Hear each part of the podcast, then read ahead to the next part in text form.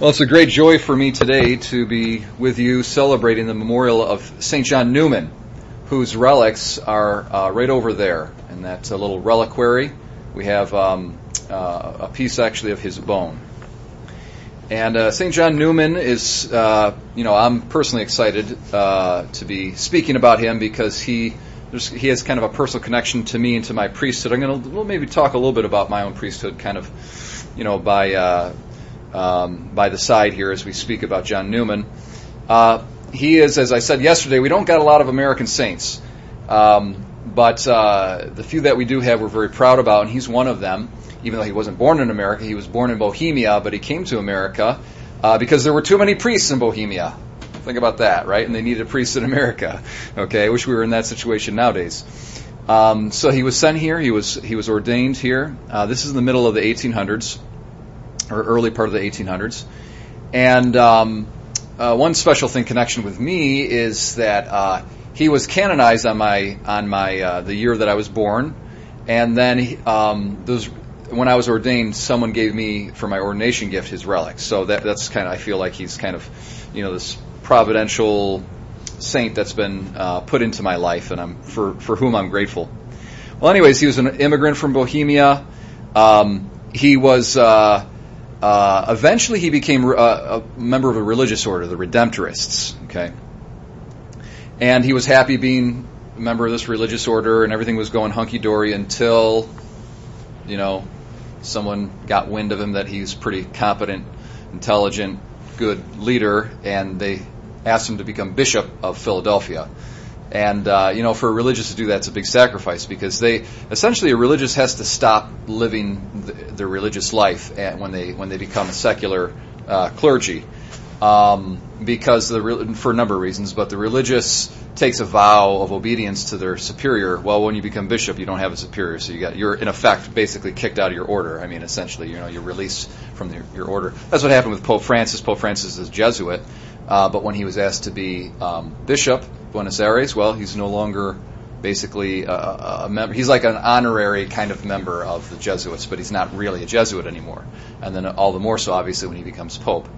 So it's a big sacrifice for the religious to do that. But uh, you know, the Holy Father asked um, St. John Neumann to become Bishop of Philadelphia, and he did. At that time, it was a, it, there was a lot of political tension because there's a huge influx of immigrants. Sound familiar? Huge influx of immigrants into America, mostly Irish and German. And uh, John Neumann, though he was from Bohemia, he also spoke German, so that was very helpful for him because he, he knew German, he knew the culture, basically, so he could minister to the German immigrants that were coming over, and of course he could speak English, so he was, you know, he could speak with the Irish. And um, there was a big backlash on the part of the Americans who had been in America for a few generations, and they're like, no, we don't want these immigrants coming in. There was a whole political party that was formed uh, that was anti-immigrant, anti-Catholic political party. It was called the Know Nothings, um, and uh, so it was a it was a very kind of heated time, and uh, there was a great need to minister to huge amounts of people, and he was the right man for the job. Um, he opened up, if we hear in our um, opening prayer about his education of the youth, it was under his um, Episcopal watch in Philadelphia that 200 Catholic schools were opened up. 200 Catholic schools were opened up. Can I say that again? 200 Catholic schools were opened up under him. Okay? So that's pretty awesome. He invited in like five to ten religious orders to educate, to run the social services that were going on, the hospitals, the orphanages, all that kind of stuff. So it was this huge, uh, booming um, you know, really uh, a series of events that took place, and he was the right man for the job. It was under his watch that everything was organized and coordinated. Uh, to the end of his days, though, he really did identify with the poor, and he never really gave up his po- vows of poverty, and so to speak, as a religious. It is said that for the entire time that he was in America, 30 years or something like that, he had one pair of boots.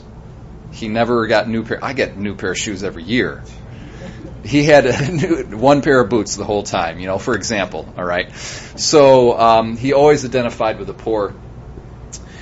Uh, he's a he's a holy man. I don't know. This leads me to a lot of reflections. I, it's always a great um, uh, motivation killer and heartbreaker when you see clergy uh, fail to live up to their vocation or their calling, and they're convicted or proved of some kind of great sin or crime or whatever it might be. And it's really, you know, it just it really demoralizes the people of God. Um, so it's wonderful to find clergy who have true integrity and who are real saints. Um, and uh, I would ask for your prayers for me that I would be a man of integrity uh, for my whole life and for my, my priestly career. Um, and be like St. John Neumann, uh, whose prayers I, I, depend upon. And, um, you know, I believe he's got a kind of a special watch over me, and uh, he's interceding in heaven for me. Um, also, his great love for Catholic education. I, I really think the the problem in the church today stems back to a lack of religious uh, of education.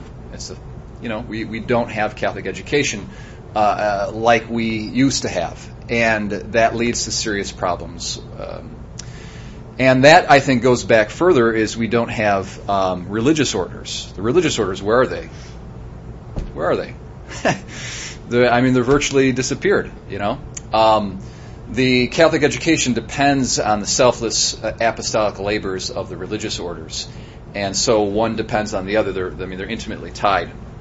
So, uh, you know, miracles aren't probably going to happen, but we still need to pray that religious life is restored. Kids, Catholic kids growing up today, they don't even know what a religious sister is. They don't even know what a nun is. You know, have no idea. Um, and you see here in the gospel, it's what's really great is you know they talk about uh, uh, Paul got a kick out of uh, Nathaniel's uh, forthright. What can anything good come out of uh, Nazareth? And uh, but the response though was, uh, well, come and see. And I hope you know as you as you as we get to know each other, you can see you know we live together essentially. I mean, I'm I'm right here. We're we're together every day. Um, and hopefully I live a transparent life and you can see, you know, I'm a, I'm a man of integrity.